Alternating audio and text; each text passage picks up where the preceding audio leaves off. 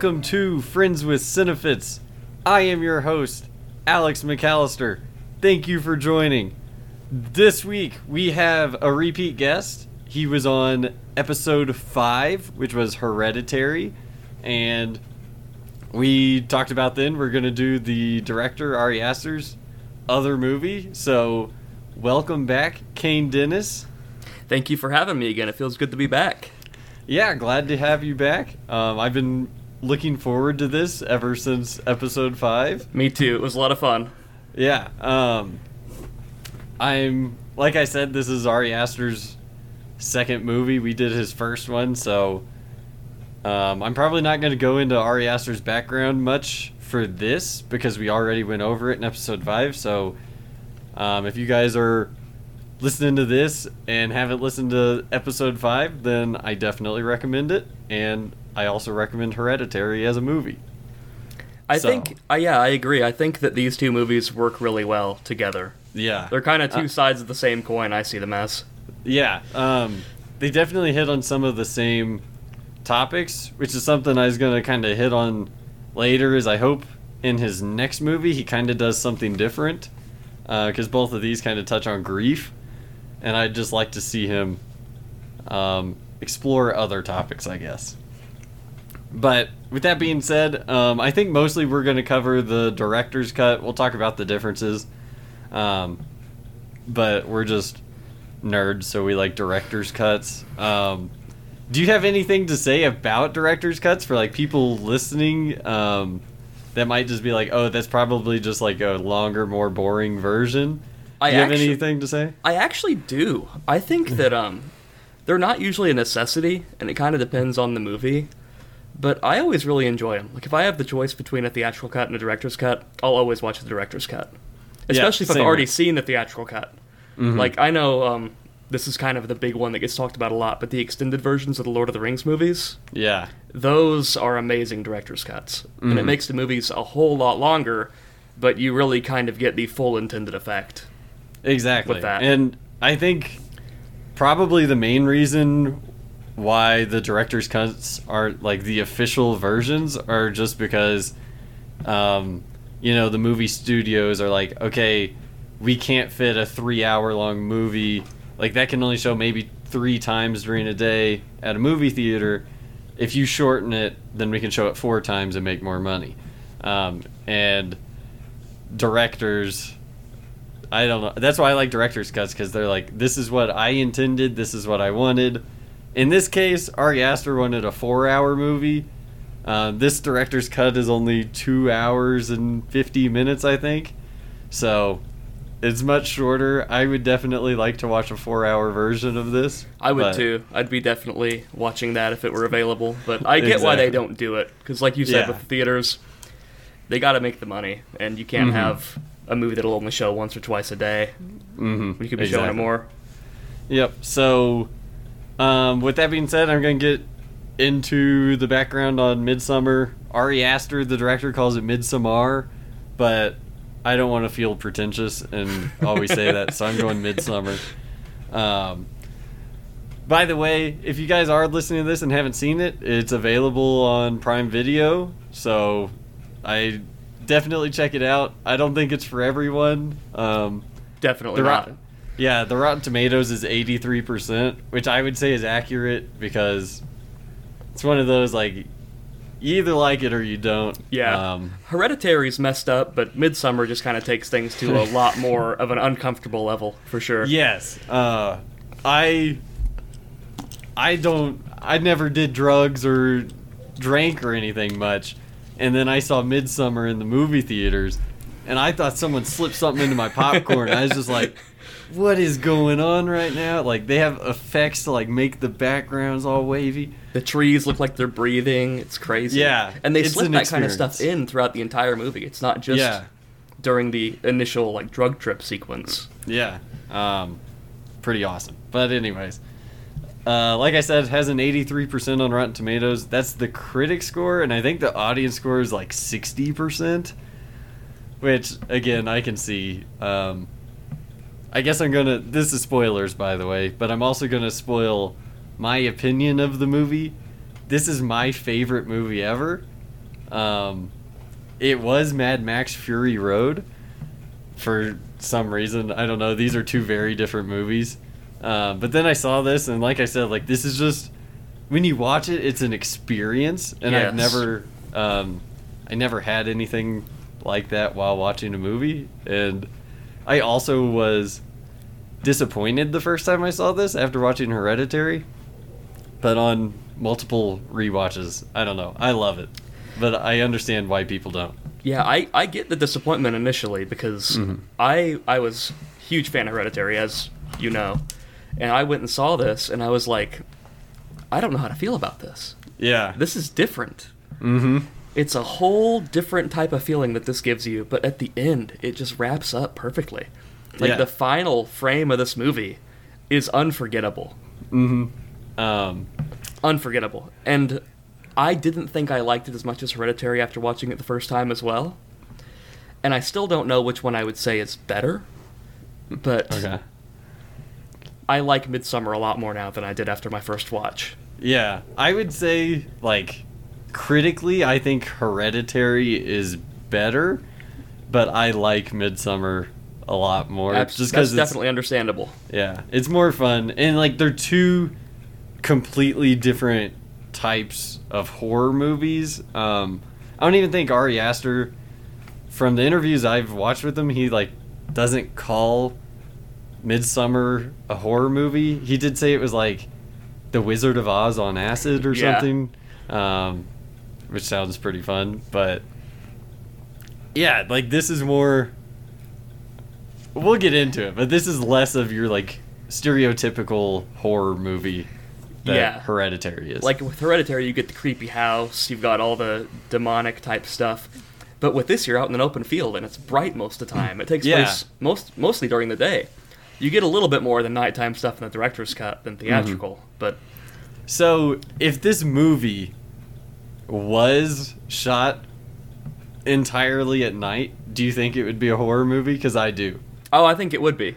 Yeah. I also don't think I'd like it as much. Same. Um, yeah, there's something eerie about like all this stuff happening in broad Yeah. daylight. There's a deep contrast that if it was happening at night, it would feel more natural. Mm-hmm. But because it is taking place in broad daylight, it's just like, wow, this is. They're not even trying to hide this. Yeah, exactly. Um, anyways, I'll get more back into the pre-movie section, as I call it. The budget for this was nine million dollars, and the box office was 48 million, So it made a bunch of money, which is good to hear. Um, Ari Aster was approached by B-Reel Films, which is a Swedish company, and they said, "Hey, we want someone to direct a slasher movie set in Sweden."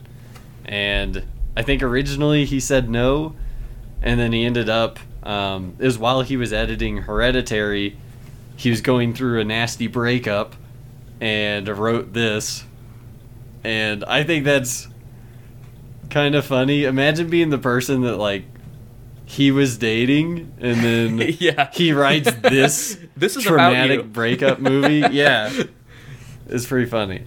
Um, yeah, this this is definitely a breakup movie. By the way, to the listeners, if you haven't seen it Yeah, or if you just watched it, Just like how Hereditary is a family drama, this is a breakup movie. yeah, um, and we'll get more into the dynamics of that relationship. Um, so I guess I'll just start out with Florence Pugh, who I talked about at length on the previous episode, Little Women, because I love her. She's incredible in this. Yeah, Uh, she she is awesome. I have not yet seen Little Women, but now that you have that episode out, I'm gonna watch it so that I can listen to it because I don't Yeah. want to have it ruined. Yeah, I've heard it's, great. awesome. Um, she was also in Lady Macbeth, Fighting with the Family, which is good, and she's going to be in the Black Widow movie coming up, Yep. um, which I'm excited for. I wouldn't have. When I heard they were making a Black Widow movie, I was like, ah, I don't really plan on watching it. Then I heard Florence Pugh's in it, gotta watch it. Yeah. Um, I did watch an interview, I think with her and Ari Aster and Jack Reynor, um, and they asked like how she got her role, and Ari said he wanted Florence, as soon as he saw her in Lady Macbeth, he's like, she's perfect for this. I want to work with her. But she was filming um, Little Little Drummer Girl, which is like a mini series, and then while she was filming that, they like ended up skyping, and they both just agreed to it. They're like, okay, we're gonna do this movie together, and they didn't even tell their agents. They just agreed. They're like, okay, we're doing this. We'll talk to our agents and get everything settled out. But like, we both want to do this, which I think was pretty cool. Um, she plays Danny in this, who goes through. Actually, I'm gonna read the synopsis because it kind of Yeah. it starts with that. Um, after a family tragedy, a young American couple joins some friends at a midsummer festival in a remote Swedish village. What begins as a carefree summer holiday takes a sinister turn when the insular villagers invite their guests to partake in festivities that grow increasingly unnerving and viscerally disturbing. So, yeah, she has a traumatic family experience and ends up going on this trip with her boyfriend, who is his name's Christian, who is played by Jack Reynor. Um, how did you feel about him as an actor in this? I I think that um, sometimes his delivery is not up to par to what it should Yeah. be. I like him, but he's very he's a very like believable normal person. Like he doesn't come across as like a Hollywood actor type guy. Yeah, And I I noticed that mostly in the uh, nighttime scene after the river ritual hmm where they're talking. yeah, He just was not up to the level that Florence Pugh was in that scene. yeah.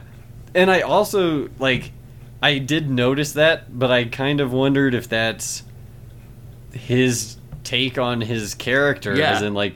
Florence is also much more in this relationship than he is, and so it's kind of similar Exactly. it, yeah. I guess his acting. Um, the one scene for me that stuck out that I didn't like his acting in was, um, I guess I'll just spoil the scene or whatever. But these people jump off of a cliff to their death, and everyone's like freaking out, and he does this thing. The listeners won't be able to see it. He like puts his hand on his stomach. Yeah. He he opens his eyes wide and then just exhales. He's like, "Woo! What? I just saw something crazy." But it wasn't like a, "What the heck did I just see?" Like he Yeah. should have been. His just like panic a- isn't to the same level as everybody else's. Yeah, and I was like, I don't know. I didn't like that, but I guess it also kind of fits with his character. Yeah. But I don't know. It looked to me like someone says, "Act like you saw something crazy and you're surprised," and you're like, "Wow, that was crazy," you know. Woo! Yep, that exact thing. Uh, but other than that, like I really liked him in this. He's very hateable, Very. um, but also like I kind of understand where he comes from because essentially he's on this. Him and Danny are on this like teeter totter relationship. He wants to break up with him. That's how the movie starts. Is like his friends are saying, "Dude, just break up with her already." Yeah. and he says, "You know, what if I do and then I can't get her back?" Um, and then she has her family tragedy, which we'll get into in a bit. And then after that, it's like, okay, you you can't break up with her right no, you after can't do that. that. like, so I understand where he's coming from, but also he makes things so much worse throughout the movie. yeah. I always thought he's very apathetic. He Mhm. just doesn't really care. Like you said, he's kind of just Yeah. there. Like his his effort is not up to the level of hers at all in the relationship. But I never really thought that his fate at the end, even though it's very symbolic, Mhm. I never really thought it was justified. As much as I love that scene, I don't know that he deserves what happens to him. I, I can see that. Um, yeah, he not for how he treats her in the relationship. I don't think, but yeah. Um, Ari Aster also describes this as a fairy tale if you look at it from Yes. Danny's perspective. And so I guess you can see if you look at it that way, like she, you know, she starts out all these people are being mean to her who are supposedly her friends. And then as the movie progresses, she meets this other family, becomes a princess or whatever, and then all those people are tortured. So Yeah. if you look at it from that, I guess it kind of makes sense. But yeah, like I said, from a symbolic point of view, it absolutely makes sense. Yeah. and the ending of the movie, that last scene, is just incredible. So whatever It has is. to happen for us to get to that point, I'm fine with, I guess. Yeah. Um, but since I watched it, I think Ari said when he watches it, he can't look at it as anything else other than a fairy tale now. Yeah. And so this time when I watched it, I was watching it as a fairy tale, and I think it just made me like the movie even more. Um, but I guess we'll get more into stuff about the movie. Um, Jack Reynor also, um, he was in On the Basis of Sex and Transformers: Age of Extinction. Our that's, what I- listener, that's the only thing I'd seen him in before. yeah, our listener Lance Inkenbrandt, he loves Transformers movies, so he definitely knows Jack Reynor. I'm gonna edit this out. He doesn't like Transformers movies, but it's a joke. nice. Um, and then he also directed his own movie. I can't remember what it's called. It's some. It's not in English. The name of it isn't. But Will Poulter stars in it, who is in this movie as Mark. He's kind of the comic relief. Um, It's a uh, Bine or Bine. yeah, It's like Irish, I think. I've Yeah. got IMDb up, so Nice. Um, yeah, Will Poulter's the star in that. Um, everybody knows him from We Are the Millers. I watched this with friends, and they were just like, "Oh, it's that guy." Yeah. Um, he was also in The Revenant, um, the Black Mirror Bandersnatch. yeah, the interactive movie thing. Yeah. Um, and one of the Maze Runners. I liked the Maze Runner books, so I remember seeing him in the movie. And then, I guess the only other notable actor in this would be William Jackson Harper as Josh. He plays Chidi in The Good Place, and he's in Paterson with Adam Driver, which is pretty good. I like Adam Driver, so I watched it. Um, Nice. I've heard that's good. I've not seen it though. yeah, he is a dueling anthropologist with Christian. He is much more of the um uh, how do I say it? Like the actual caring. Yeah, he is the one who's really putting the work in, and Christian's really just trying to kind of rip him off to make his Yeah. job easier. Yeah, which I don't know, going to us growing up, going to school, going to college, I definitely there's people like Christian out there. Um but hey, what can you do? Yep. So, do you have anything else to talk about, or do you want to just jump into the movie? In in the pre-movie thing, I've got one more thing to say. Is whenever Okay. the first trailer for this came out, there were white aspect ratio letterboxes in the trailer. Do you remember that? No, No. no. And so rather than having black letterboxes, they were going to be white to kind of highlight Mm-hmm. the brightness of the movie. And I really wish they would have kept that. But um, from what I've I d- heard, test audiences didn't get it. Okay, They were like, "Why is there white lines on the screen?" So they they took it out. interesting. I did not know that. Yeah, if you So thank you. if you go on YouTube and look at the first trailer for Midsummer, you can see Mhm. that.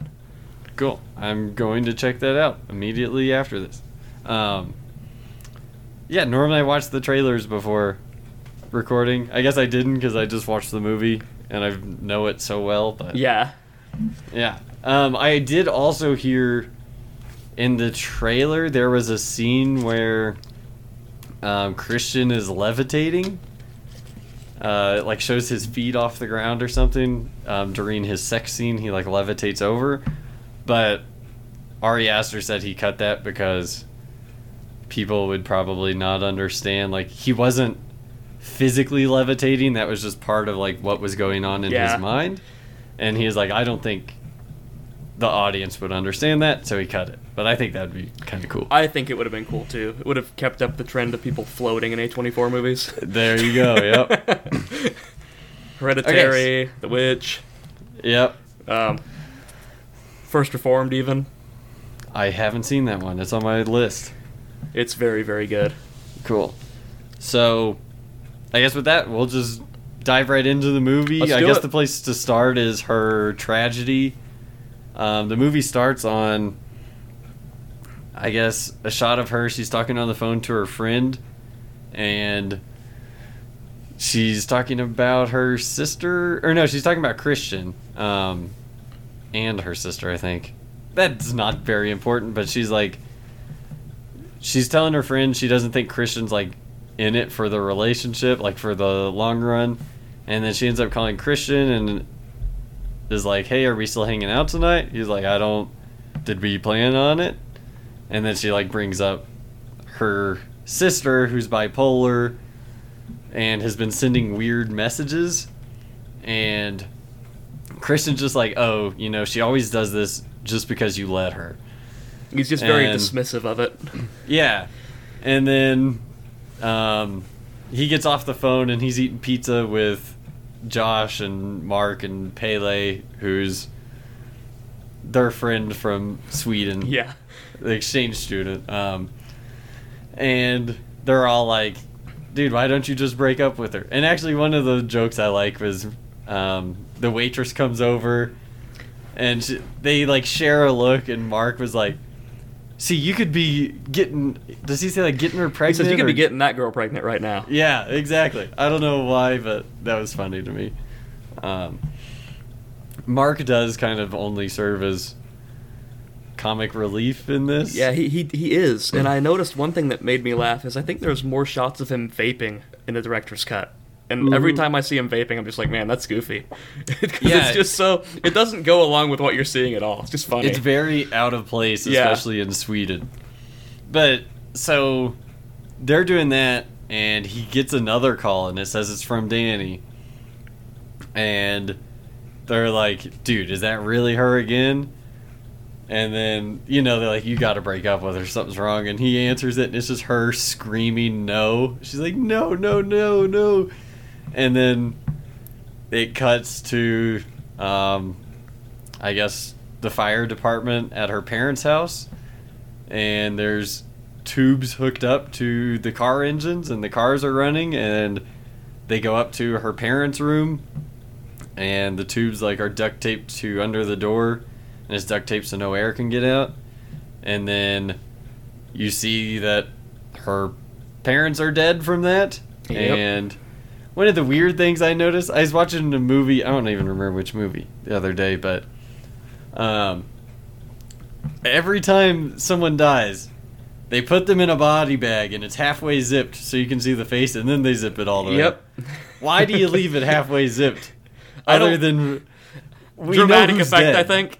I guess it's literally Yeah. just. I guess the sim- the symbolism of oh this person's gone. Yeah. like, you zipping them closed in a way. I don't know. I just that makes me mad for some reason since Yeah. I noticed it. That's not how it really goes, you know? Yeah.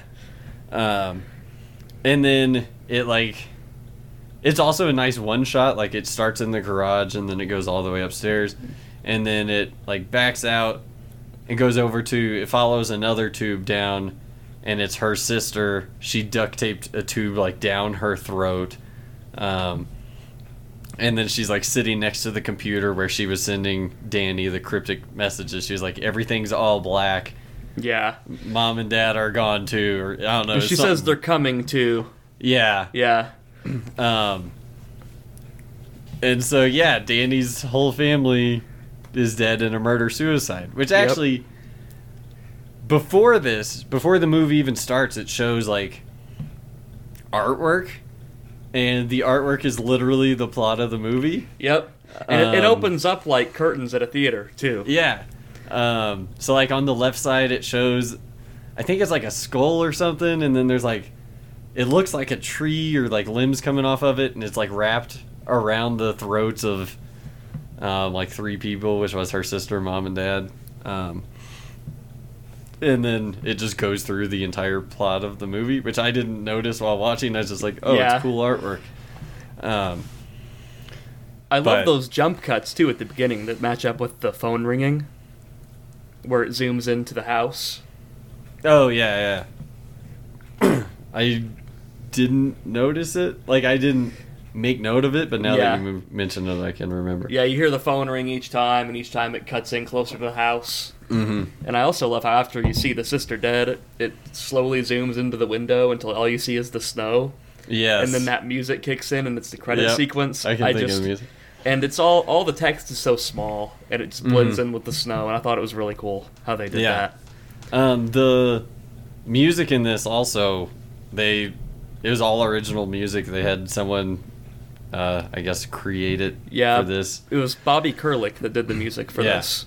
Um, and like at the end, it's all just like one long song that really like Yeah. sums up the whole movie. Like I don't know, the ending of this is incredible, and the music adds to it. So wanted to point that out. Um, there were so when her family dies, like it shows Christian like walking over in the snow, and you can tell like he has that look in his eyes. He's just like, "Oh fuck!" Like, what do I do? Like, you know what? Yeah. What can you do in that situation? Like this, your girlfriend's entire family was just dead in a murder suicide. Um, and then he goes and like it's just her weeping, kind of like Toni Collette does. I was in- gonna say, yeah, it's Yeah. very similar. There's a lot of crying in this movie too. yeah. Um, it's just her like screaming, and he's just holding her, and like, um, I did see in the interview with him. They asked him about that. They were like, "How intense was that scene, and like, how hard was that for you?" And he's like, "For me, it wasn't hard at all." Like he's like, Florence is literally just crying and screaming, and he's like, "I just wanted her to feel better," so you're just like hugging her. yeah, Which That- I I don't know how she got. There's so many times in this movie where it's like, kind of like Hereditary. I don't know real. how they get into that place. Like, how do you act that those feelings? Oh, yeah. I don't know how you just turn that off and on yeah. because that's um, it's extreme. It really is. ex- yeah, like she like pushes you- herself to the limit in this movie. yeah. You got to go s- to some deep dark places to get there, I guess. Um, yeah, she's incredible. But anyways, um, there is. So after that, they're still dating, and they go to a party. Like she she doesn't go to school or anymore uh, or anything anymore. She mentions later. She's like, yeah, they're kind of giving me a pass because you know my whole family died. Um, but they were going to go to a party and christian's like hey i'm going to this party just for a couple minutes you just stay here and rest and she's like no i'll go um, and also like she's always just wearing like sweatpants and stuff in this movie which i think's pretty accurate Yeah, definitely um, makes it feel more real. yeah, when you're feeling sad, you're not gonna be all dressed up, I guess. Um, but yeah, she goes to that party and they like spill.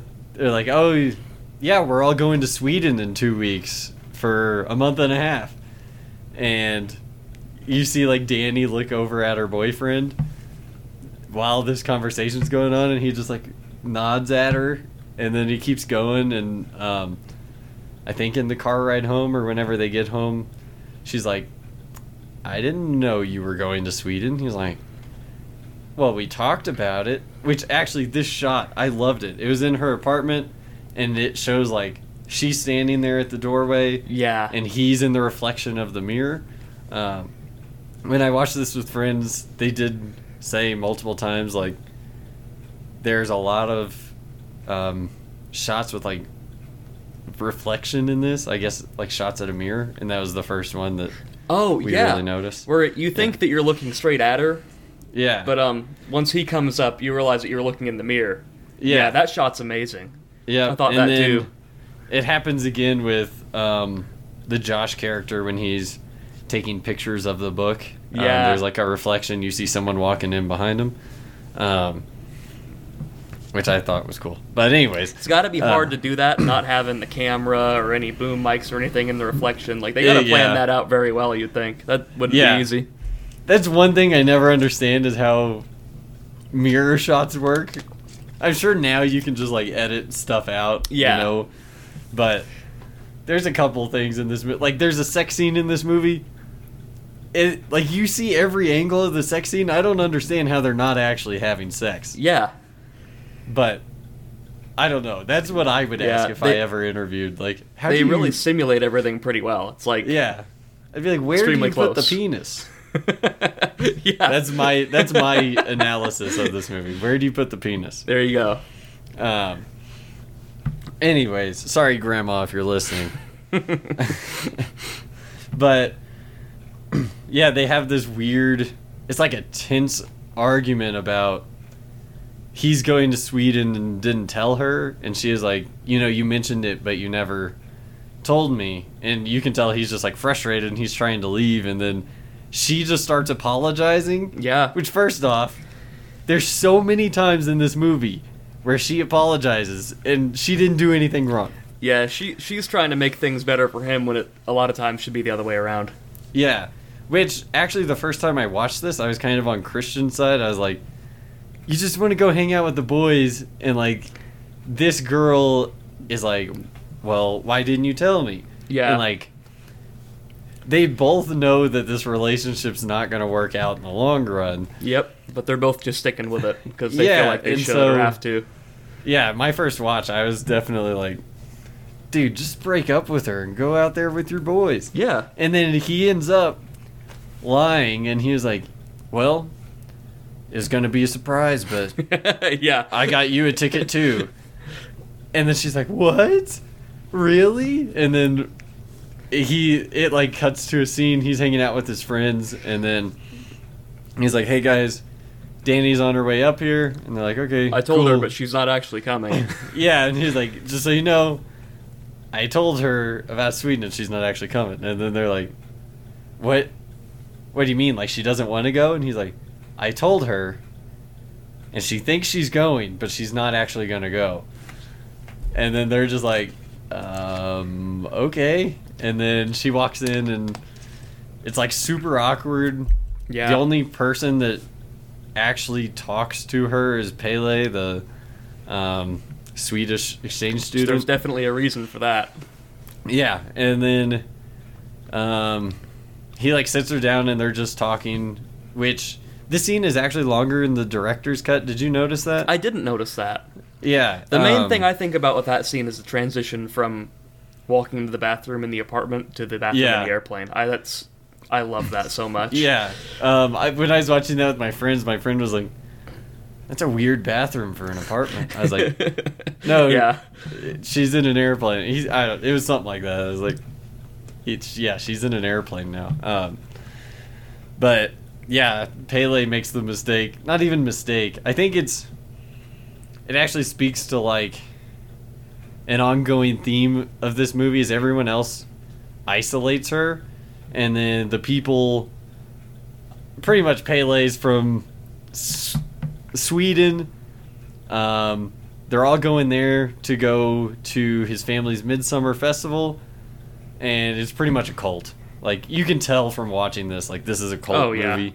Um, pretty much the whole cult, including Pelle, they always just treat her with like warmth, and you can tell like he's like, "I was sorry to hear about your family," and it like shakes her because like no one else has asked her that. Yeah, not even And- Christian. Yeah, From what we see anyway.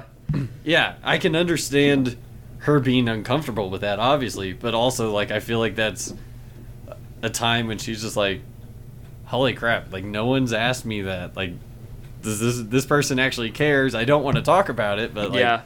I don't know. Or at least it seems like he cares. Yeah. Um, which I think he does. I guess there's. We'll get into it later um, at the end once we've talked about everything. But um, yeah, she freaks out, goes to the bathroom, then it cuts to her in an airplane bathroom. She comes out and she's on the airplane to uh, Sweden. So it's funny. He's like, "Yeah, she's not coming," and then yeah, it cuts Yep. to her on an airplane. um, and then they they like get in a car and go to the family's area or whatever. Did you notice that the car uh, dialogue was longer in the director's cut? Yes, and you Yeah. see you see um the book that Josh has. That's um it's about like the like um runic languages and stuff. It's got the Mhm. swastika on it. So that kind of shows a little bit more about him already researching everything before they go there with him Yeah. caring about the thesis. There's a lot more Yep. focus on the thesis in the director's cut. Yeah, there is. It's it's Um, kind of just an aside in the theatrical. It doesn't get Mhm. focused on as much. Yep. Um, and also, there's a cool, I guess, camera angle in the car because it'll cut like it had. It was showing Danny um, so in the back seat it was Danny, Christian, and Josh. Um, and the way the camera was, you could only see Danny and Christian in the back seat, and you couldn't see Josh. And then she asked him like, "Oh, are you doing your thesis on this?" Or no, she asked, "What's he reading?" And then it like pans over Yeah. To them, and it doesn't show Danny. And then whenever she talks back, it like slowly pans back to her for her to respond. And I don't know, I noticed that and thought it They was awesome. they kind of do that later too. Like when Mark says, "Are we just going to ignore the bear?" Because you Yeah. can't see that there's a bear there, and it slowly pans over. There's a bear in a cage. Yeah, They he kind of hides things right out of view that Mm-hmm. the characters know about before you do, and I think that's a pretty cool effect. Yeah.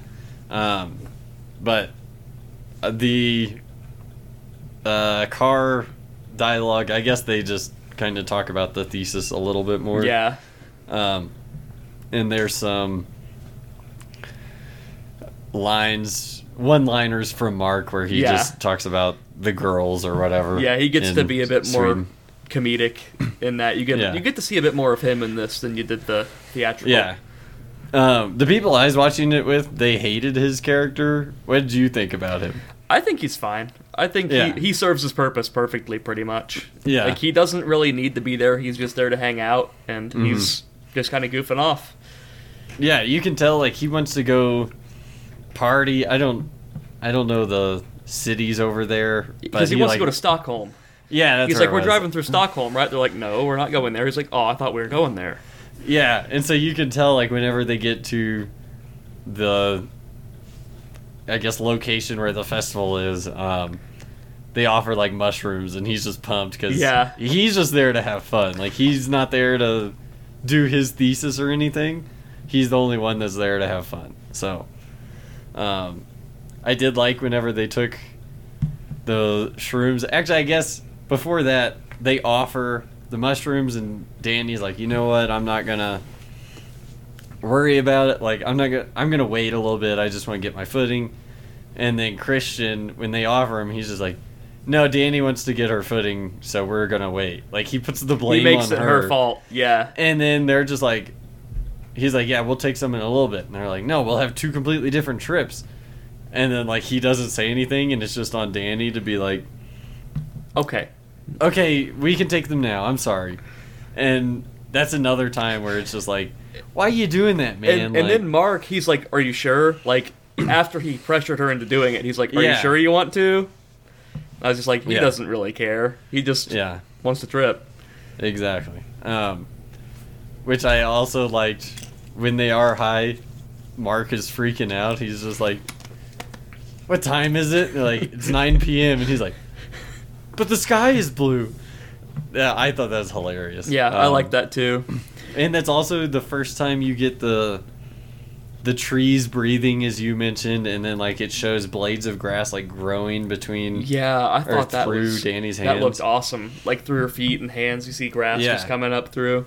Yep. Um and then I think it's Mark he was like you guys are like my family, my real actual family. And the word family just triggers Sets Danny. her off. Yeah. And yeah, she just starts running and she walks up to a group of people laughing and then she thinks that they're laughing at her, so then she starts getting real sad. Um, then she goes into that outhouse and sees the reflection of her sister. That's another reflection. Um, her face gets all distorted, and then she just runs and like passes out for the night.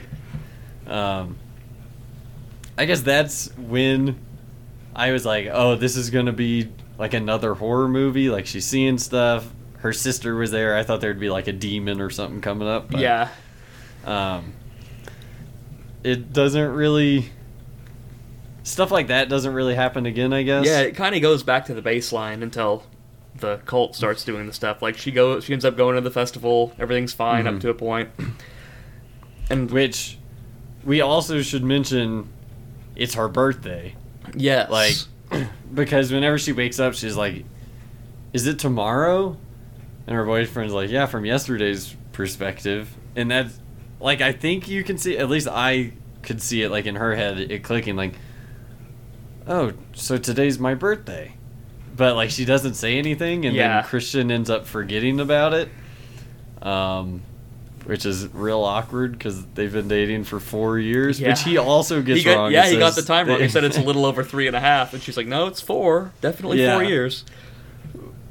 God, he's a bad boyfriend. Um, but anyways, um, I guess from here we'll just introduce the Harga festival, like where they live. They actually built that. They said it was just a field, and then they had so the, they got all the buildings and everything built there. yeah. I um, love the buildings. The yeah, yellow temple, of course, is so iconic, cool. and all the Yeah. paintings up in the ceilings and everything. Mhm. It gives you a lot to look at. There's always something kind of hiding in the frame, like because the Yeah. characters will be up front, but there's all the paintings and stuff to see. This gives Mhm. you a lot. True. A lot of detail. and they Ari Aster says they made their own like language of symbols for this and literally all of the like background characters and stuff have their own custom outfits with their own symbols for their characters. That's cool. yeah. Um, I didn't know that actually. yeah. So I I would even buy a book if it was just like here's all the symbols in the movie and here's what they mean. Yeah. Like, I don't know. That's fascinating. I love when people put that kind of thought into something, like creating a whole language basically for a movie.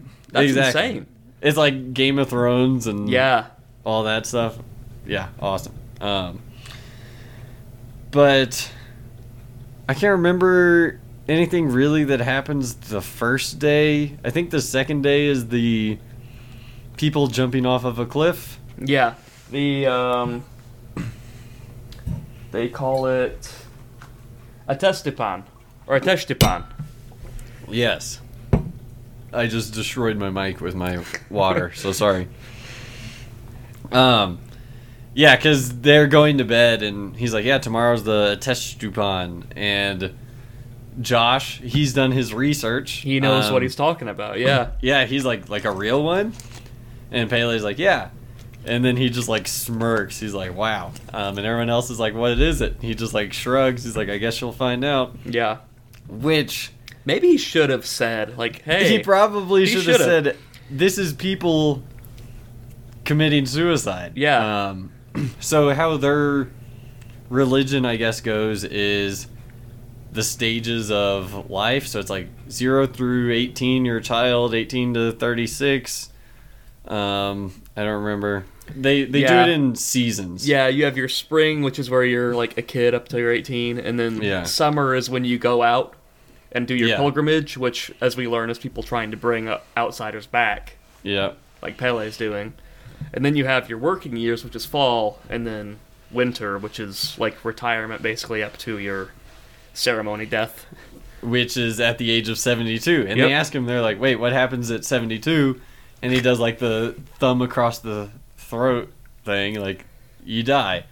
Um, and that's what happens at the Testupan is these two people are 72 years old. Um, they go up to the top of this cliff and then they jump down on these rocks. Um, the woman hers goes smoothly. Yeah, the dudes not so you much. can tell you can tell immediately like as soon as he steps off you're like dude you're gonna just land on your legs break Yeah. your legs like not the way to go bro Uh, the gore effects in that scene are amazing. Like usually a movie would shy away from that, like the lady Yeah. jumping, like just diving down onto that rock. It would usually cut and just show the reactions. But no, you like see her It head explode. shows yeah um and yeah the guy like shows him break his legs and like you can tell like everyone's freaking out they're like oh shit what's going on and then they're like get the mallet they don't actually say that and everyone's got like this- screaming. Yeah, they got this huge hammer. Then they just walk over and take turns beating his brains in, and it like shows it. Um, yeah, it's pretty gory, which I liked. Um, one of the people I was watching it with, she was not a fan. She's like, "Oh gosh," and I was just like, Yeah, I "There's like a lot it more too. where that came from." in if this you're gonna movie. go for it, go for it. Yeah. Um so yeah, with that everyone's like freaking out. Um guess we should mention there's we talked about the main characters, like that's the main group that came from America, but there's other people their age, like other young adults who are Yeah, like outsiders that Simon came from. London. Yeah.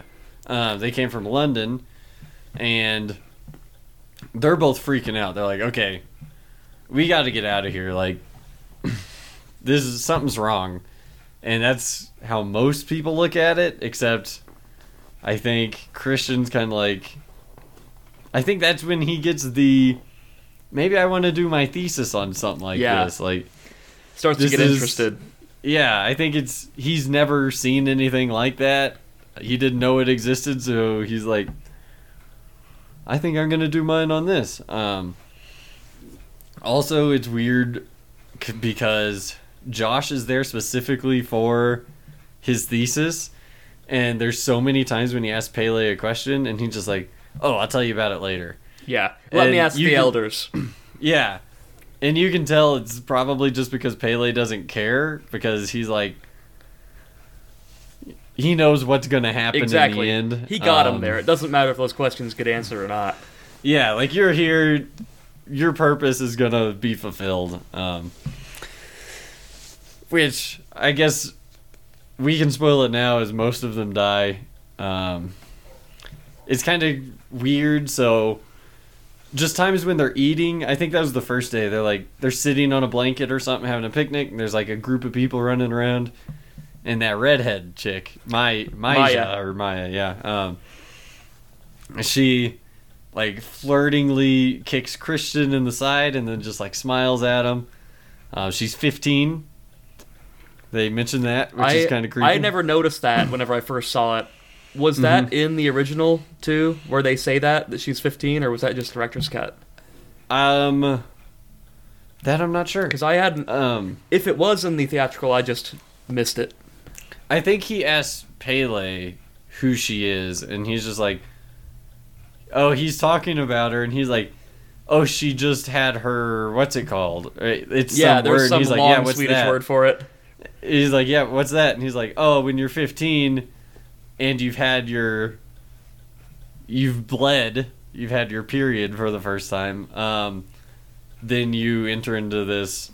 Group i guess which essentially Yeah, they refer to it as like a license, basically. yeah, um, yeah, that's it. He's like, it's it's fine. She can have sex because she's had her period, which is so twisted. Yeah. because yeah, they say she's. There's a lot of messed up stuff with their society Yeah, or which actually now that I think whatever you want to call it.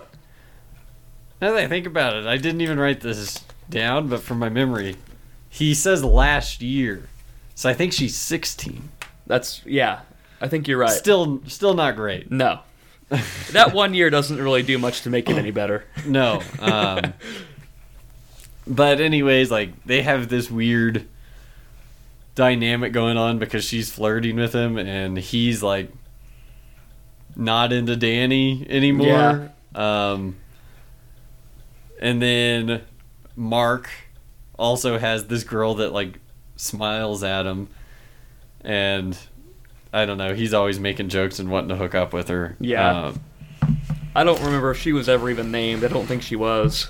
Yeah, I don't remember. Um, but anyways, just I wanted to bring that up so people know there's those relationships there. Yeah, Um, lots of little awkward things going on, yeah, and not even really behind the scenes. Like it's easy to see, and I think Danny just kind of ignores it.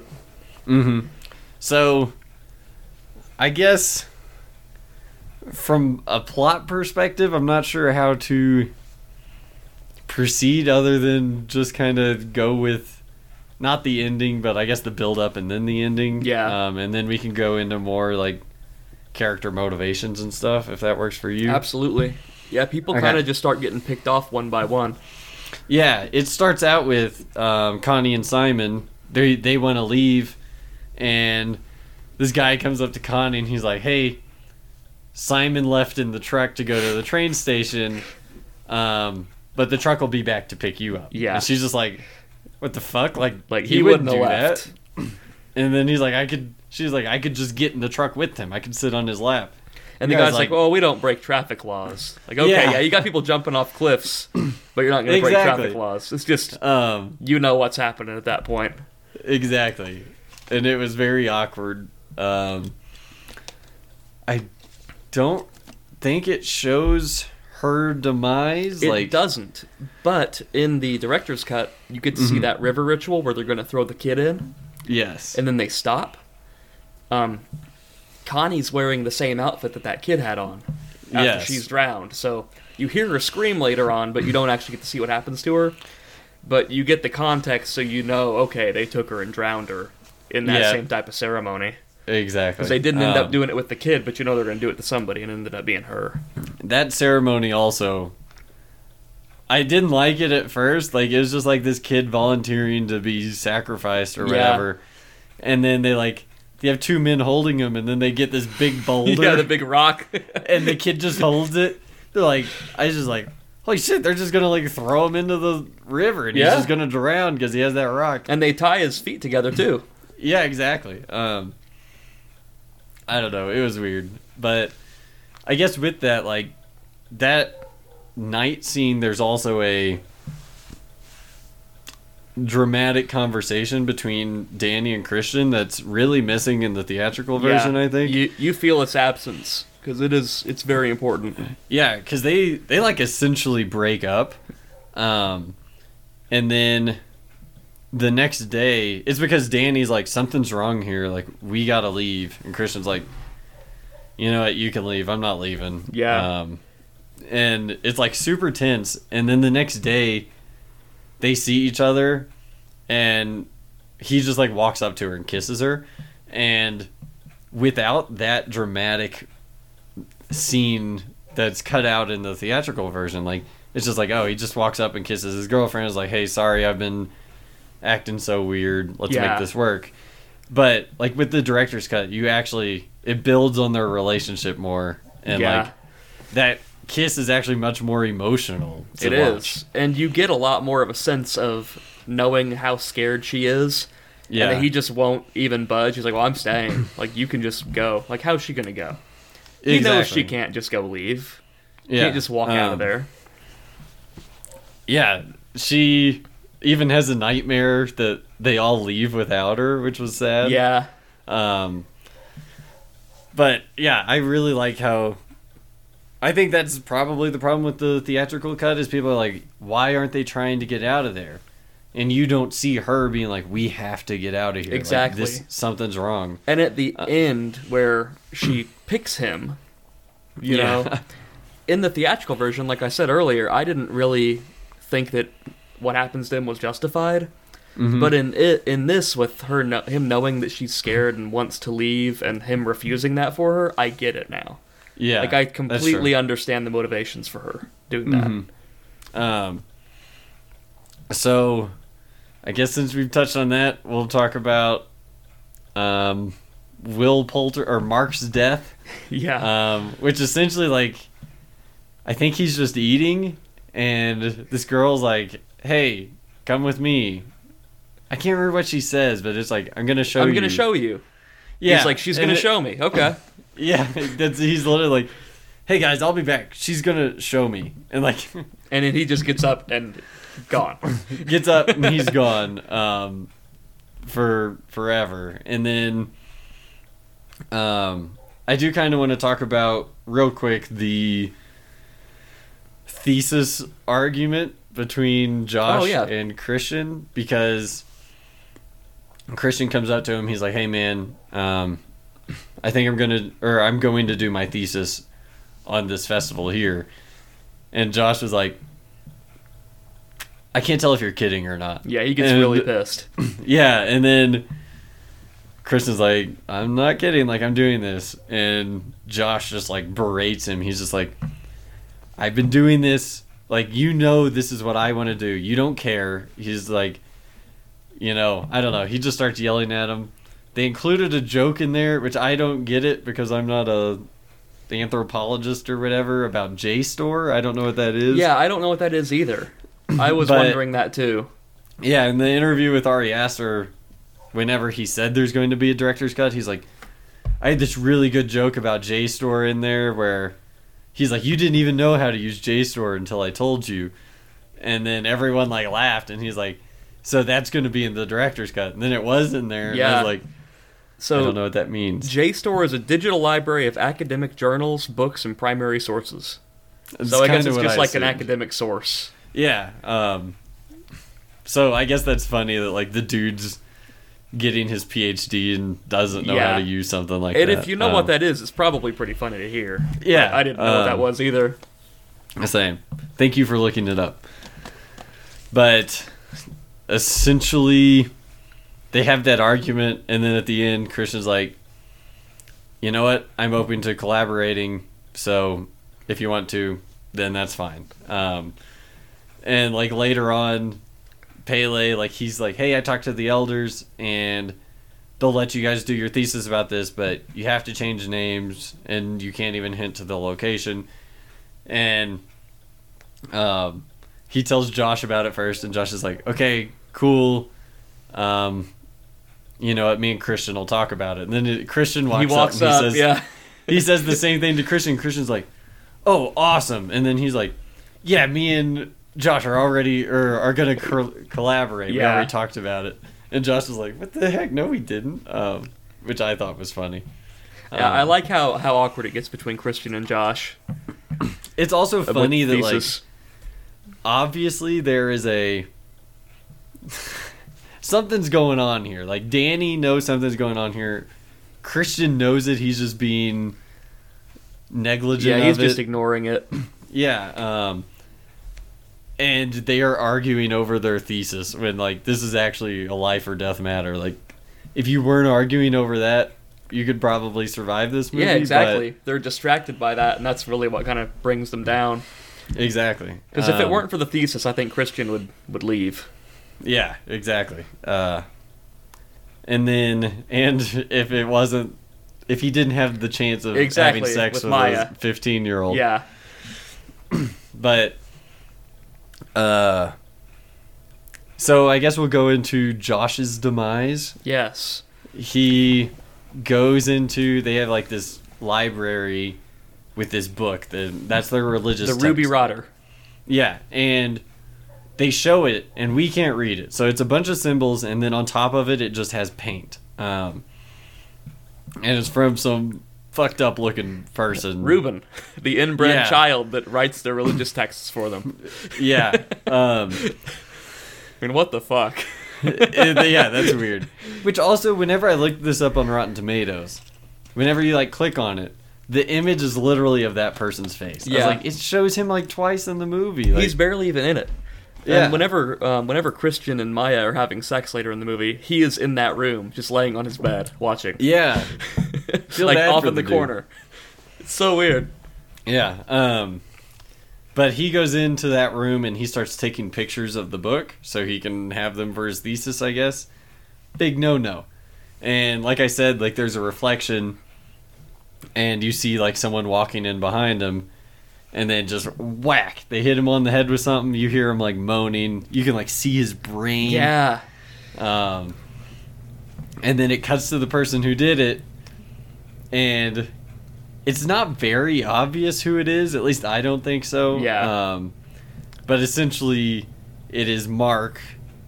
It's his skin. Yeah. S- somebody Someone has his skinned his skin face. over their face. Yeah. Because um, Josh even calls out for him. He's like, "Mark, what are you doing here?" Because he Yeah. thinks it's him at first, whenever he's kind of still obscured, yeah, that's and true. And the person comes up from behind him and whack. Yep. Um, and then so that's when you find out. Oh, Mark's dead. Yeah. and then you're like, okay, this is probably what's happening to Josh as well. Um, and later on, you do see, I think it's a foot or maybe it's a hand.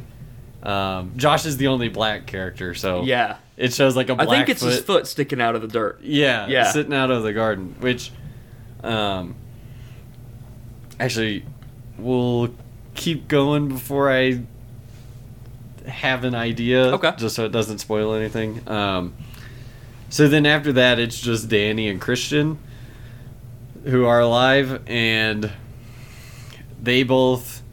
They're like, okay, we have stuff for you guys to do today. Or they're like, the book's missing. That's what it is they're like, "Hey guys, the book's missing, and your friends are also not here." And Danny and Josh, or Danny and Christian, Christian's like, "We are not collaborators or connected with him in any way." He says like, "We're funny. not friends with him." Yeah. Um, and then they're like, okay, well, Danny, we have like an event for the ladies today that we want you to be a part of. So go with this lady and, you know, go cook or whatever. And then for Christian, it's like, and Christian, Siv wants to see you in her house. And like, it's just a house sitting there all alone. Yeah. And he's just like, um, okay.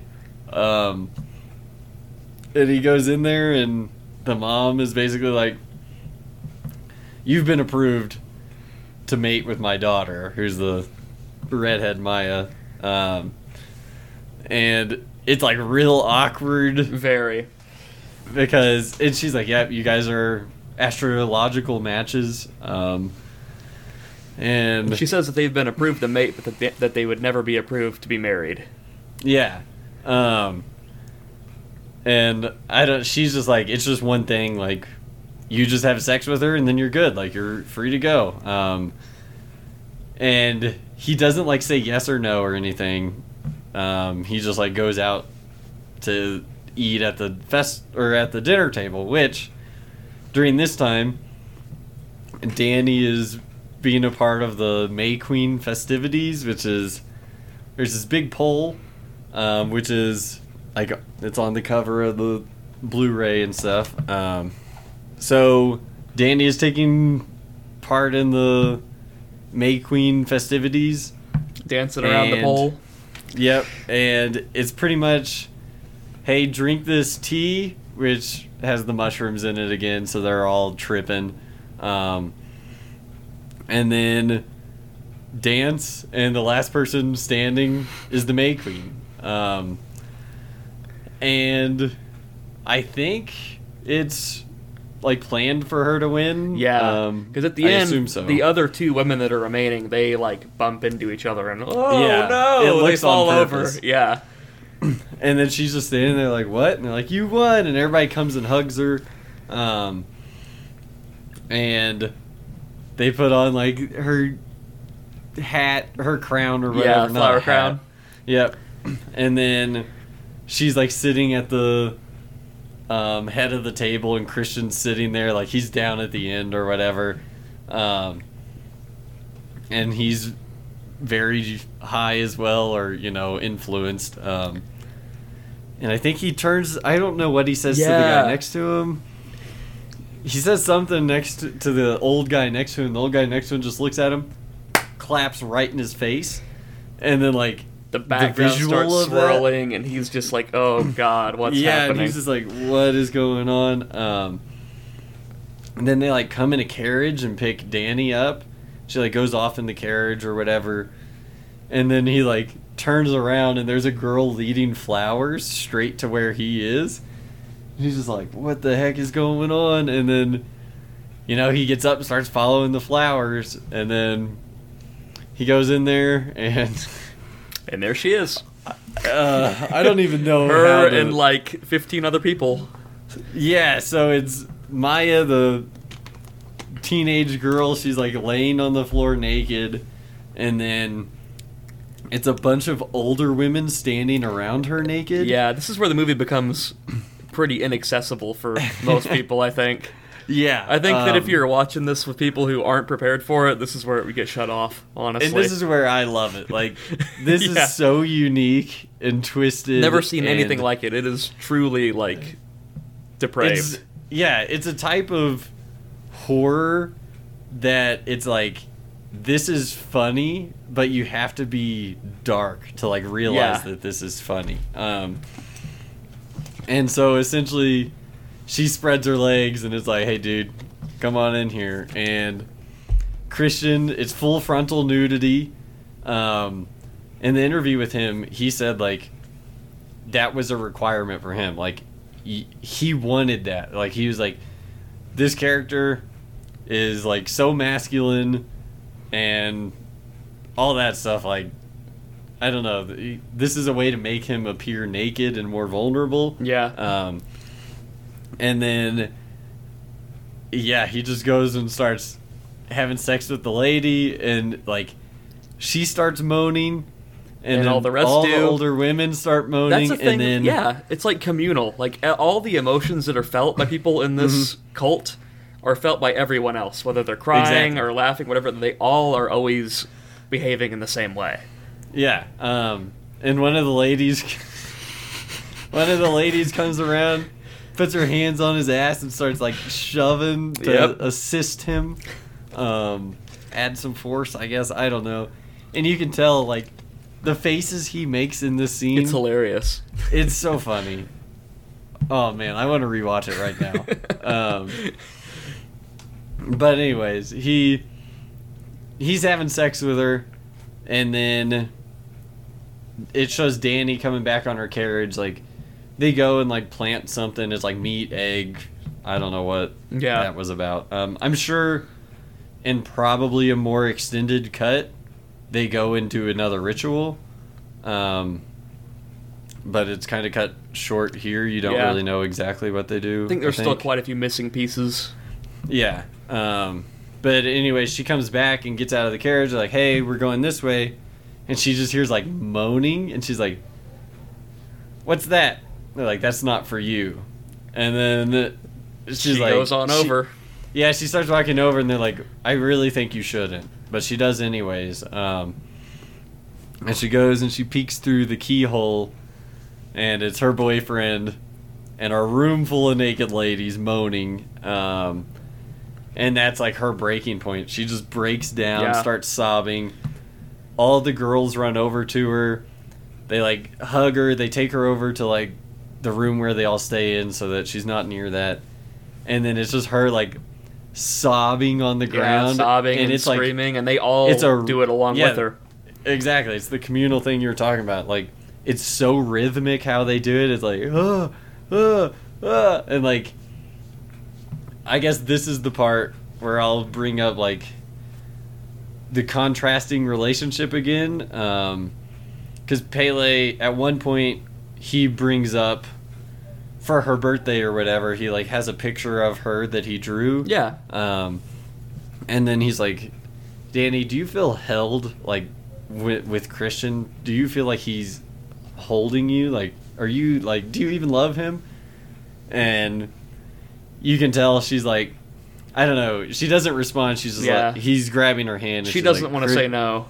Yeah, and she's like, Christian could walk in. Um, and he's like, this is exactly what I mean. Like, Yeah, I, you know, there's no warmth to And your relationship. Pelle always tries to be there at the very right times too. Exactly. Like, he's Um, always trying to make up for it and make him and that place feel more loving to her than Christian does, yeah, which isn't very hard to do.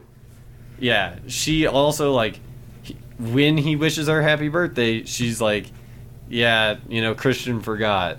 And then when Christian finally reminds her, it's like, "Yeah, Pelle told him." Like obviously. Um, and then another time after the Ättestupa, she's like, she's walking away and is like, "Okay, I need like a moment to think." And Christian's like, "Okay, yeah, go over there, be alone for a minute, and like just collect yourself." and it's every moment he gets where she needs someone he's like yeah just go be alone with your thoughts. Like whenever Yeah. she freaks out about her family when they're high he's just like yeah just go walk it off. Yeah. um, and he stays there with his friends. And to contrast that the entire cult i guess literally all of them every moment they get it's it makes her feel warm. Um, you know like they're sobbing or she's sobbing and that makes them sob. Like they relate to her pain and they you know i don't know i think that also speaks to the fairy tale part of this like the whole time she has all these people that don't care about her and then she finally gets in and she's in this community where people care about her and love her and like it's a happy ending Yeah, Like, it's a happy ending for her, even though they kill all of her friends. yeah they like weren't her real fr- none of them Yeah, cared none of them her. did care about her. Um, and now she's surrounded by all these people. Like when she feels sad, they feel sad for her. Yeah. Um, and yeah, it's awesome.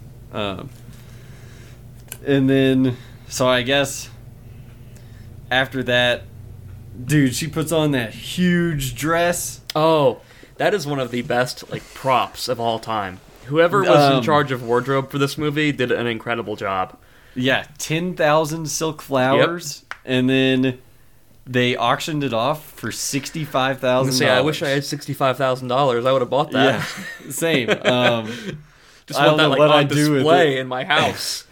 I don't even have anywhere to display it. It'd probably just hang up in my freaking closet. Yep. But it's Yeah. incredible. it, it Um, like take whenever they show her, it like takes up the whole frame. exactly. So all the focus is on her. Yeah. And also like the dress is breathing. Like the Yeah. flowers are breathing. Like, zo- like, oh, in and out. So cool. Yeah. Um Jeez, love that dress. But anyways, I don't even know if you could call it a dress. It's like It's really not. It like totally surrounds her. it's like, like, you cut you see her walking in it, but she it's like labored. Like she can hardly move. Yeah. To me, just looking I'm looking at my bed over here. You cut a hole in your bed, you put it around like your waist. and you have and then to you move walk- that whole thing. Yeah, Yeah. except it's made of beautiful flowers. Yep. Um, yeah, I don't know, but so she's in that, and they start to do their final ritual for midsummer, and that is they have this huge pyramid that they said's forbidden, and you see them like they wheelbarrow Connie over there. Um, it shows like all the dead bodies, like they make the Mark character, they put his skin around like straw. so yeah, he's looks like, a scarecrow kind of. Yeah, And he's like very. He looks like a deflated balloon. Yeah, Like it's not um, really him. It's it's his weird. skin, pretty much. Yeah. Um, and then they have. Do you know who the two old people were? Because it had a gray haired lady and like a bald dude, I think. But it couldn't have been the people that jumped off the cliff because their faces were caved in. Yeah, Like, I don't think it was. I don't know. I wonder if they. I was I know, wondering like- that too because I didn't know. I should have looked I it wa- up. Yeah. Um, which also Ari Aster's like pretty secretive about his meanings for his movies because like the panels I was watching, anytime someone's like, "Yeah, was this what you meant?" And he's like, "You know, it might have been. It's like seriously, whatever you think. If that makes you happy, then go with Yeah. it." Um, I, I like when directors are like that. yeah. So I think I'm looking at it as it was them, um, just so the audience would understand that. You know, Yeah. you had to give them a face because, like, I don't know, it'd just be like a body with no head. maybe you they, like, know who that was. Sewed them back together or something. I don't know. yeah. Um, I don't, yeah, I don't know who else it could be, and it's all of her friends in there, and then it's two tributes, I guess, two people that Yeah. volunteered. Ingemar, Um, who was Pelle's brother, yep. and Which I don't know if it is was a actually reference- his brother. Ingmar A Bergman. reference to Ingmar Yep. Bergman. Yeah. I thought so. Um, and then Ulf, I think was his name. Um, he is also in there, and they're like alive. They give them this medicine. They're like, "Hey, you won't feel the thing. Um, you don't know what's going to Eh, go it on." didn't but, like, hey, work. you Yeah, uh, which is really funny because like yeah. essentially they're going to burn this pyramid and everybody that's in it, which most people are dead other than them two and one other person. We'll get to that. Yes. Um, and yeah, they're like, "Hey, you won't feel a thing." And then as soon as the fire hits Ulf, like he starts screaming, and Ingmar, he's like, "Wait, what?" Oh, and then, no. Like, yeah, he catches on fire and is dead. Um, but yeah, before that, they ask Dani, like she's up there in her dress, and they're like, "Okay." They drew one person from random. They had like a raffle thing. Um, and they drew it and it was just some guy and then it's like or you can choose one of the outsiders and the only one left alive was christian um, and it doesn't show her answering but then after that it shows a bear suit and they're like cleaning out the interior of it they're like okay we got to take out the intestines and Christian's sitting in a wheelchair. He's paralyzed. They like blew dust into his face. Um, and later it just shows Christian in a bear suit, in a bear suit, Yep. paralyzed, sitting in the middle of the pyramid. Um, yeah, and then they just light it on fire. Light it up. Yeah. All the people are anything to say about screaming. that? I I really like the contrast between the bear suit and the flower dress Yes. because it's like they Um, both end their story in these like elaborate costumes that are so Mhm. over the top. And I also loved how as the um the temple is burning, Mhm. everybody outside is screaming as well. Yeah. Um, yeah, Dani's screaming, everyone else is screaming. Like, that's another moment where they're like, It's all felt together. yeah. Um, and at the end, like, you see, like, she's screaming, she's sad, like, she's dragging it across the floor, she's, like, coughing, retching. Um, and then I guess, like, after that, she realizes, like, holy crap, like, this community's here for me. Like they feel everything I feel, and it's like her like laughing. She's happy. She's crying. Yeah.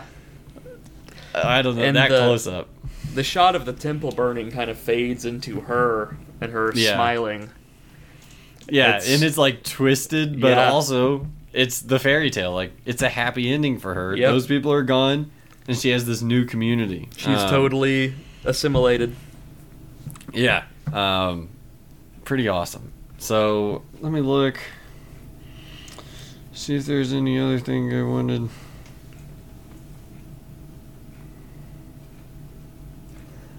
Oh, uh, we didn't talk about Simon.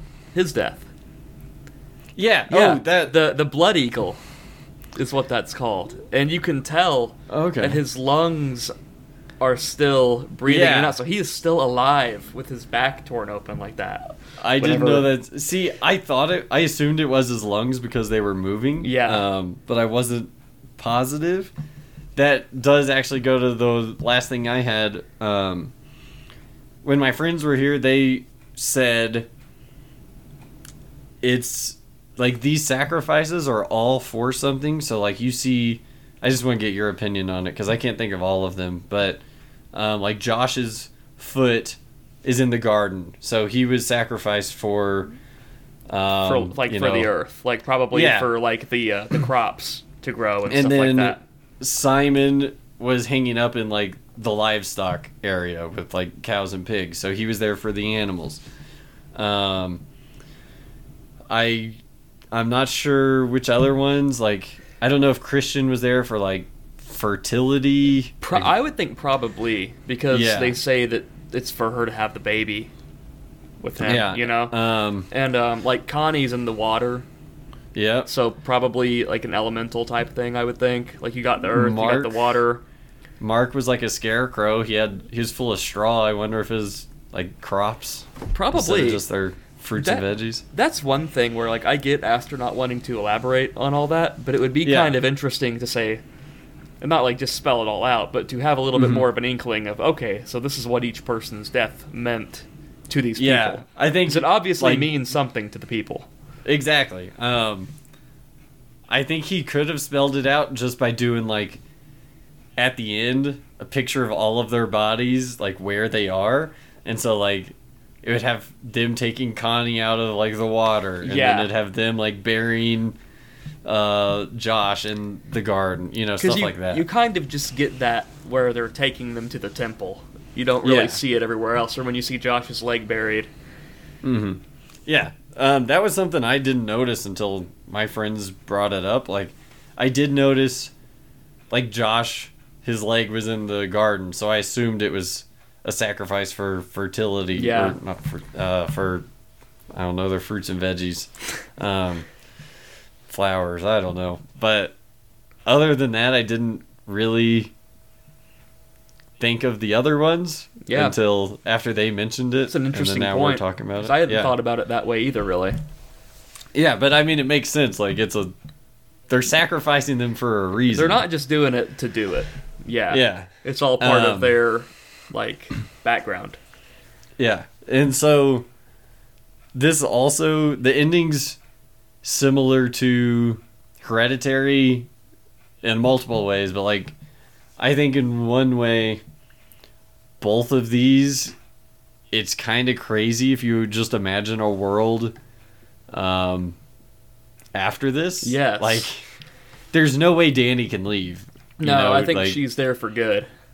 Yeah, and I think she would live a happy life. Like her and Pelle would be together. Yeah. Um, and she would actually have a family because, like, you know, before this, after her family died, she had no one other than Christian, and then maybe that friend she talked on the phone to or something. Yeah. Um, real That's sad, the thing is so- like she doesn't really have a family to go back to. So Yeah. who's really gonna think, oh, where'd she go? Yeah, exactly. Um, so I like that, and there's another thing I like about movies like this is there's no room for a sequel. Like no, not at all. I, that's the one thing these days is anytime there's a good movie, everyone just wants a sequel. And what I like about this and Hereditary is like, there's no room for a sequel that doesn't just like spell everything out. Yeah. and like that would ruin the magic of these. Both of these endings just have total finality. Like, Yeah, are there things that would be cool to know? Yes, but do we need to go any further? Not at all. yeah. Like, we don't need to see Dani living there with those people, helping them with the rituals next year. You know, we don't need that. Yeah, and we don't need to see. I guess the only thing that happens is just the exact same rituals, just Yeah. different characters. Like, did they just Um, rebuild that temple every year? I guess. I guess so. Um, I don't know. It's I like like you said the finality of these of Ari Aster's movies, and like I said, I hope his next movie doesn't have to do with grief as much. Yeah, Um, same. I, don't kind of want to see him evolve from this point. Yeah, I don't remember if we talked about it in the Hereditary episode, but like he announced, someone said what his next movie is going to be, and it's like a four-hour Nightmare comedy. Yeah, we nightmare comedy. we touched on it last time. Okay, I thought so. Um, which sounds incredible. yeah, I, I am ready for that. Yeah, hopefully COVID didn't put doesn't push it back too far. Um, Yeah, we'll see. yeah. we'll see. But I want with Ari Aster, I definitely want more Florence Pugh and more Toni Collette. yes, I mean, I they were incredible in this. I, think. Or I guess new actresses and actors Yeah. that will introduce me to those people because I didn't know Florence or Toni Collette until I watched his movies, and now I'm just a huge fan of both. yeah, of they're both incredible. yeah. I think he's just Um, good at pushing actors to their limits, Yeah, and I think he's going to continue to do that. I don't think like we'll see him bring either of them back for a future movie or anything. I think he's going to want to keep No. doing new yeah, things. more. Yeah. Um. So, do you have anything else to touch on Midsommar before we wrap it up? Because I wanted to talk about the strange thing about the Johnsons real quick. Um, if you're done with Midsommar. I, I am. I just want to say everybody needs to watch it. I mean, if you've Definitely. if you've listened this far and you haven't, then what are you doing? But Yeah, it's just Um, awesome. I can't wait to see what he does next. And please write in with your opinions on this because I know this is very this is going to be controversial, kind of like The Shining. Um, not everybody's going to love it, but I'd love to hear everyone's opinions. And if you think I'm wrong and you think me and Kane are wrong, then you know, let us know. Yeah, tell us what you Um, think. Yeah. So, real quick, did you end up watching The Strange Thing About the Johnsons? Unfortunately, I haven't. okay. Um, You you can talk about it if you'd like though, because I I've I've got the gist of what happens, so don't worry about spoiling it for me. Okay. Um it so it's Ari Aster's it's one of his shorts that he directed. It's 30 minutes long. Um and it's twisted.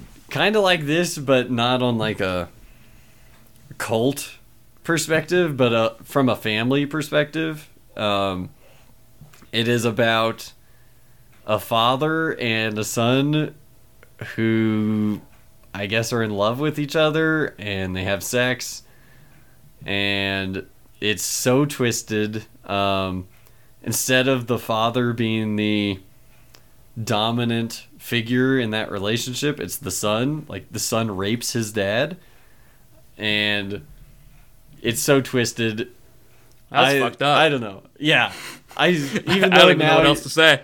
yeah, it definitely is. Um, I sent my mom his other short, the Munchausen, and I almost sent her this one, but I was like, I don't know. This one's just weird. Yeah. Like, I don't recommend it to people, but I definitely do at the same time. If you if you like the twistedness that is Hereditary and Midsommar, then check out the strange thing about the Johnsons. It's on YouTube. That sounds crazy. When did that come Yeah. out? I know that it was it was before Hereditary, right?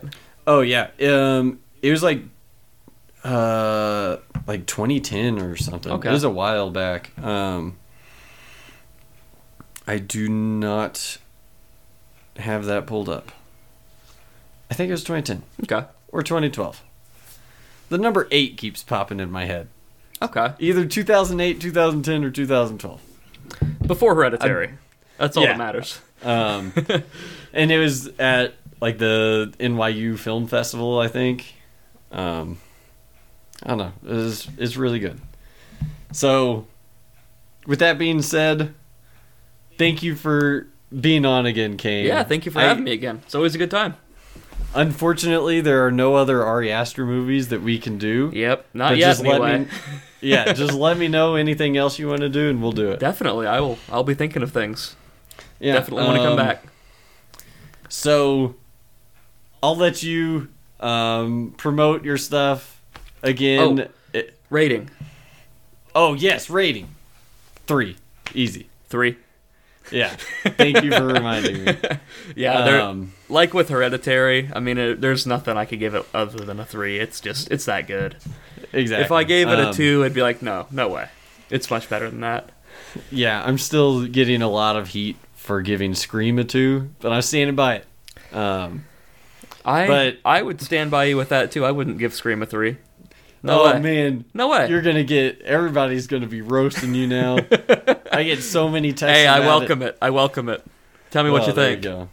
Um, but anyways, I'll let you um, promote your website, your band, whatever you Yeah, want. thank you. And then I'll say what's next, what my recommendation is. But um, all this stuff you're going to talk about is going to be in the show notes anyway. So Cool. Yeah. Um, like last time, I've got the same two things to promote. I've got my film review website, shotreverseshotfilm.com, where you can read my thoughts on new movies that come out. Unfortunately, there hasn't been a ton to review, but I'm hoping to watch a couple of the new streaming movies here soon and get those out for everybody. And also my band, A Modest Proposal. I play bass, and you guys should check us out on Apple Music, Spotify, wherever you listen to music. yeah, and thank you for promoting stuff. Um, I love helping other people get their stuff out there. I appreciate my it. Four listeners, or however many I'm up to now. Hey, you Um, got to start somewhere. Yeah. Um, which also like everybody I get asked all the time like how many people listen. I actually don't really know. Um, this is just something that I can do for fun. I don't care how many people listen. Um, it's also a way to for me to work on just talking to people, being more open, talking about movies. So That's a great thing. yeah, if anybody if that interests anyone that they want to try doing that, then you know, let me know. You can hop on for an episode. Uh, You should. it's a lot of fun. I highly recommend it. thank you. Um, my recommendation, if you like Midsommar, is going to be The Wicker Man from 1973, directed by Robin Hardy. It's also just like a cult, and this guy shows up and he's trying to investigate what's going on, and there's sacrifices, all that fun stuff that we love here on Friends with Cinefits. Um, next week, I think this is what we're gonna do. I didn't. We talked about it maybe last week or two weeks ago, and I didn't confirm with him. So if it changes, I'll tweet it out, I guess. But um, my friend and coworker Leo Martinez is going to be on for Parasite. Oh. Yeah, I, Oh man, I can't wait for that. I've been waiting for it. I just got the Criterion came in. Um, nice. So excited to watch that and all the special features. I've already got it on Blu-ray, but I'm definitely double dipping. I'm getting the Criterion too. Yeah, now I'm like, it was for sale on Amazon. The 4K was for ten dollars, Yeah.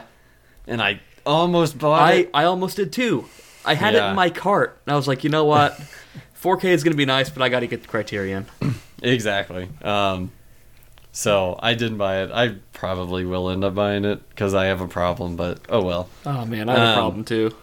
Yep. So I guess before we go, I'll just name out the stuff that I name out. Um, email friends with cinefits at gmail.com, Twitter at cinefitspod, and notabombpodcast.com. You can find us and the lovely guys at Not a Bomb. I guess I should mention um, on November 10th. so this episode will be out by now or by then. But you can find me on Not a Bomb. I was on there for 2000's Ready to Rumble. Um, some people would say it's a bad movie. Most people would actually say it's a bad movie, and I probably would too, but it's so much fun. I got to go back to my wrestling roots. There's an awesome background on it, so check that out. Check out their podcast, and I'm gracious that they let me on and let me do this podcast on their website. So, um, everybody, thank you for listening, and Kane, thank you so much for joining. I can't wait to hang out with you in person in like a month when Yes. I'm in Indiana. I can't wait for that either. That's going to be a lot of fun. I'm looking Yep. forward to it. Yep. So, thanks again, and everybody, thank you for listening. Bye.